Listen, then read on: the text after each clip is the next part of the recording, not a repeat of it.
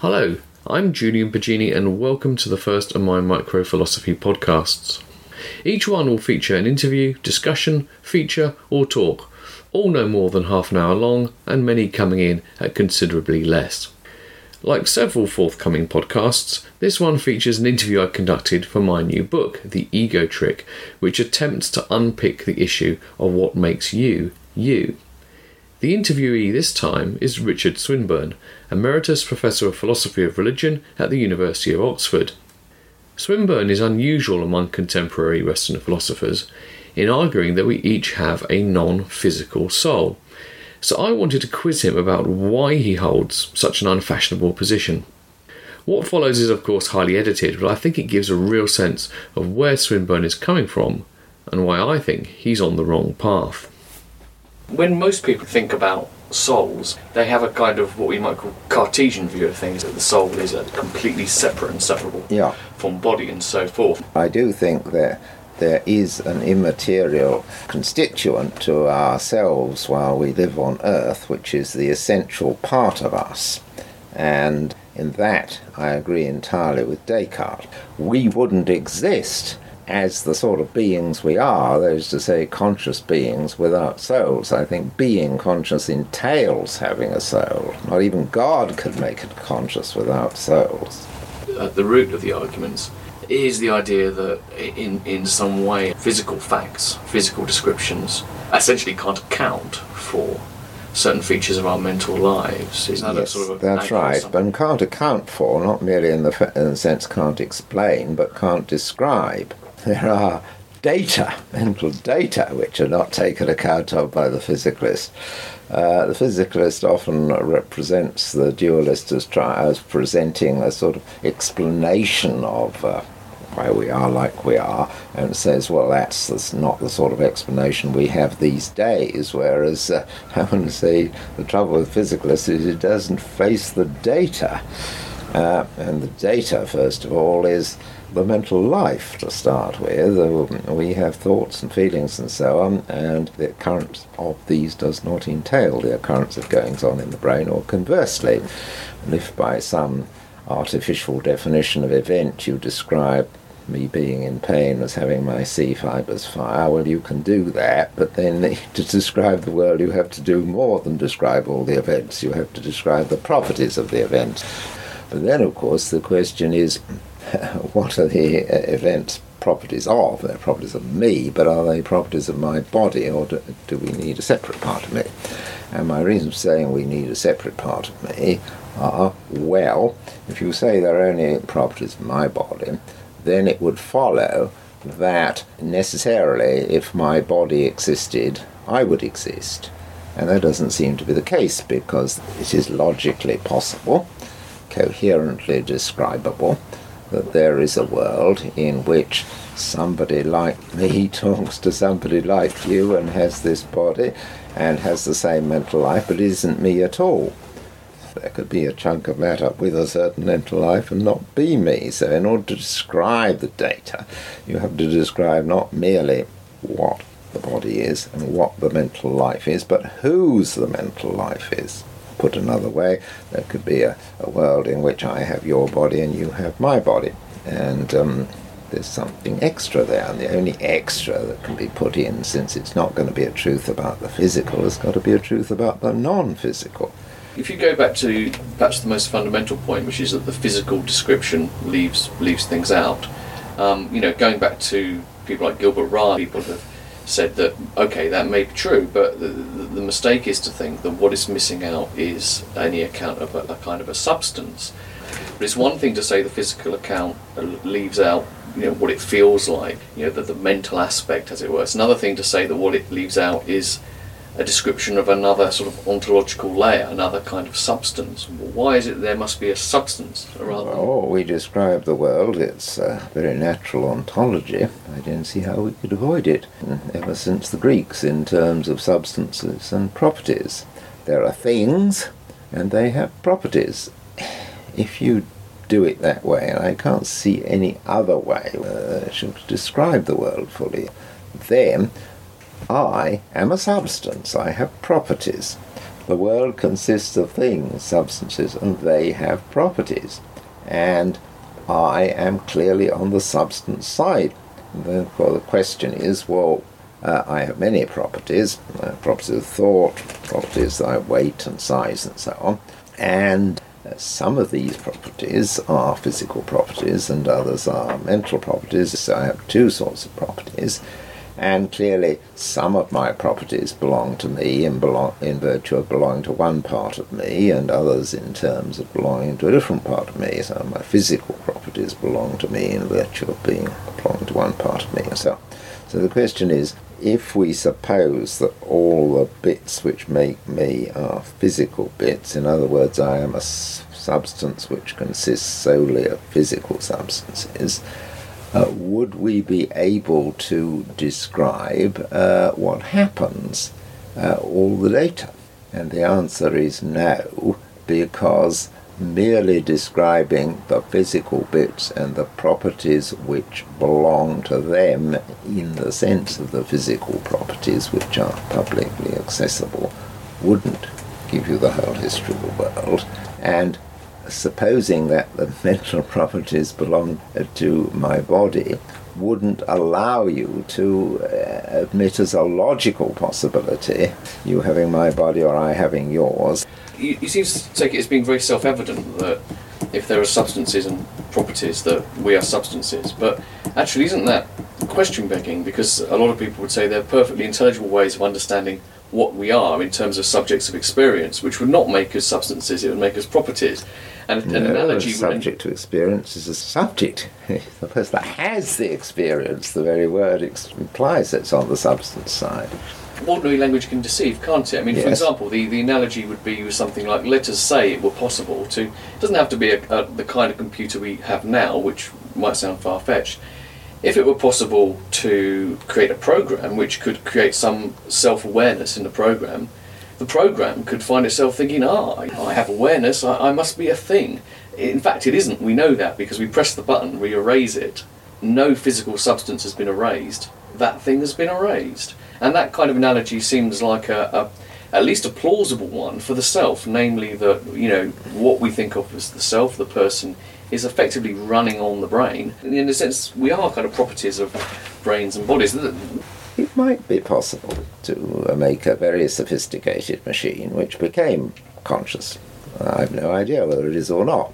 But if it did become conscious, then it would have a non material part uh, a non-material substance because there would then be a truth about whether some later computer or whatever was or was not the same subject of experience as we had created by making that particular substance exactly the same properties once you admit that it's conscious exactly the same issues occur as with humans and animals that view seems strange in some ways because one has to ask well where would this substance have come from? Where would this soul have come from?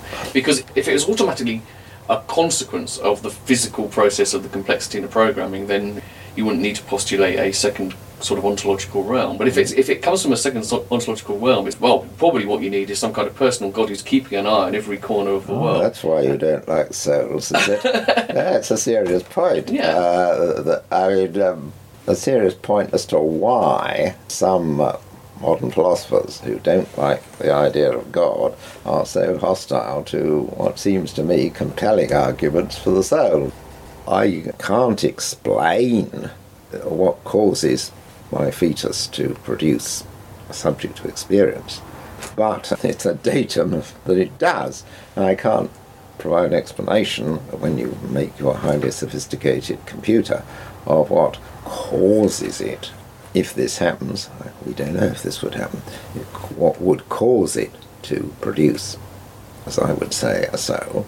Sure, in that sense I can't account for it, but still it would do so because the moment it's conscious, there are questions about how many subjects of experience there are, which later subject is or isn't the same subject of experience as that, all the same questions arise. But what seems like peculiar about the view is that you, you seem to accept the fact that if you were to create by synthetic means organisms as, as say complicated and sophisticated with all the physical attributes that we have, then they would be conscious they would have souls. But that in order to explain how that soul gets in there, it doesn't seem to be an inevitable consequence of the fact you have created a physical object in that way. The only way it's inevitable is because there is a God who maintains certain regularity in the world, has, has decreed it to be so. Isn't well, that I have a chapter in my book, The Existence of God, the argument from consciousness that I think uh, that if there's a God, he ha- has an interest in producing conscious beings and interest in producing a physical world in which they will learn about each other and interact with each other. So uh, I think uh, that the existence of the conscious beings is an argument for the existence of God, but it seems to me there are compelling arguments for the existence of souls quite independent of bringing in God. And uh, the arguments you are bringing uh, against uh, my position are arguments from we couldn't explain it. Well, maybe not, but I mean, uh, you can't reject uh, datum on the grounds you couldn't explain it. This uh, often occurs in the, in the books on this subject. If there were souls, then there would have to be a mechanism, and uh, we had no idea what such a mechanism would be, therefore, there, there can't be souls. But I mean, the world is full of things which scientists have observed, and they haven't the slightest idea of how to explain them. Uh, explanation might turn up centuries later, but that doesn't cast doubt on the data. Once upon a time, they discovered that moving a magnet created an electric current, and conversely. Now, that was totally mysterious. How on earth could anything like these be connected in this way? They didn't say, well, since we can't explain it, it doesn't occur. They said, this is one of these data which we've just got to face, and if we can never explain it, well, we can never explain it. We're not omniscient.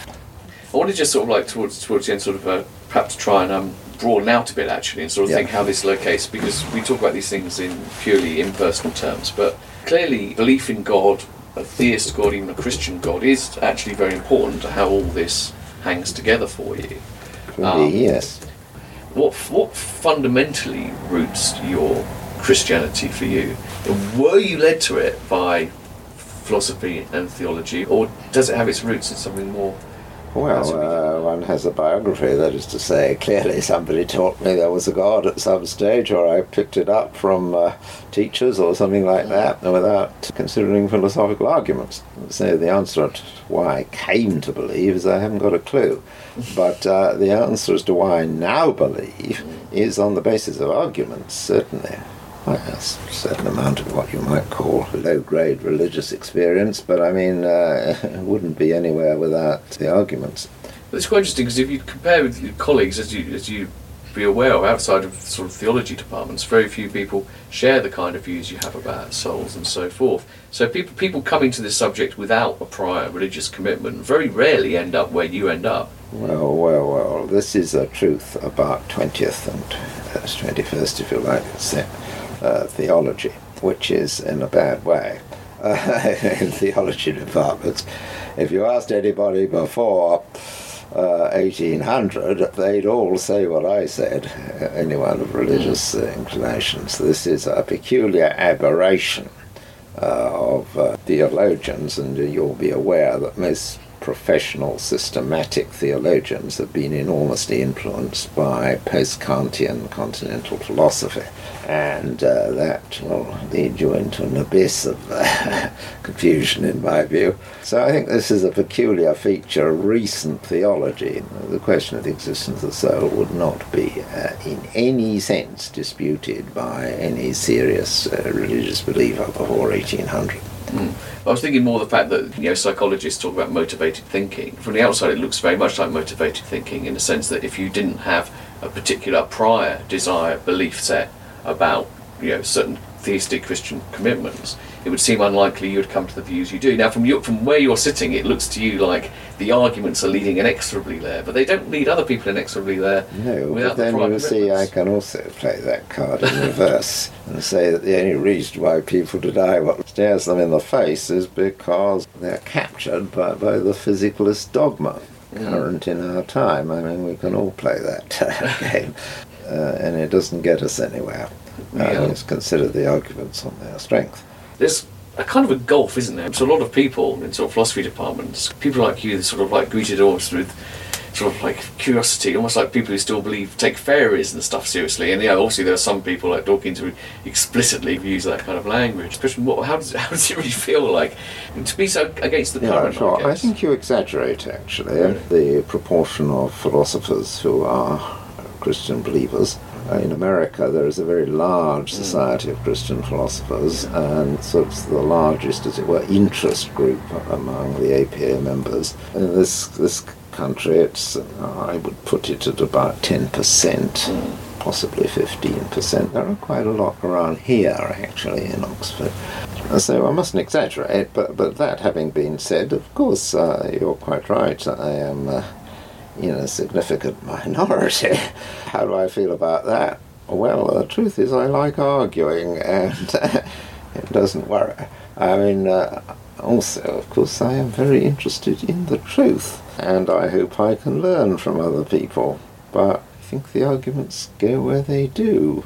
Why do I think other people in this situation? Well, I can give a long historical account of this, and I think people have been as it were, overwhelmed by science has found out that uh, there are many other worlds and all this sort of thing. Uh, science has found out that we used to hold some very primitive beliefs which we now know aren't true, and we used to be religious, so uh, religion probably isn't now true, which, as you recognise, is hardly a valid deductive argument.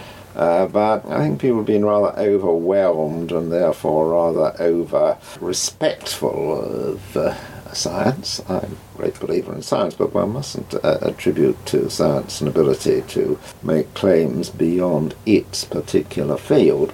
Uh, I see people as having been rather overwhelmed by, by science and some particularly bad philosophical arguments that have been around. But any philosopher at any period is bound to be taking on people, and some of the best philosophers have been in a minority to start with, so um, it doesn't worry me too much, that fact. Good arguments worry me. If you're interested in more details of Swinburne's arguments and why I think they don't work, there's plenty more in my new book, The Ego Trick, published in the UK by Granta. If you're living outside Britain, I can recommend, without fee or commission for me, I should add, thebookdepository.com, which matches Amazon's prices and offers free worldwide delivery. You can keep up to date with these podcasts and everything else I'm up to at microphilosophy.net or by following my Microphilosophy Twitter feed. So until next time, if nothing prevents, goodbye.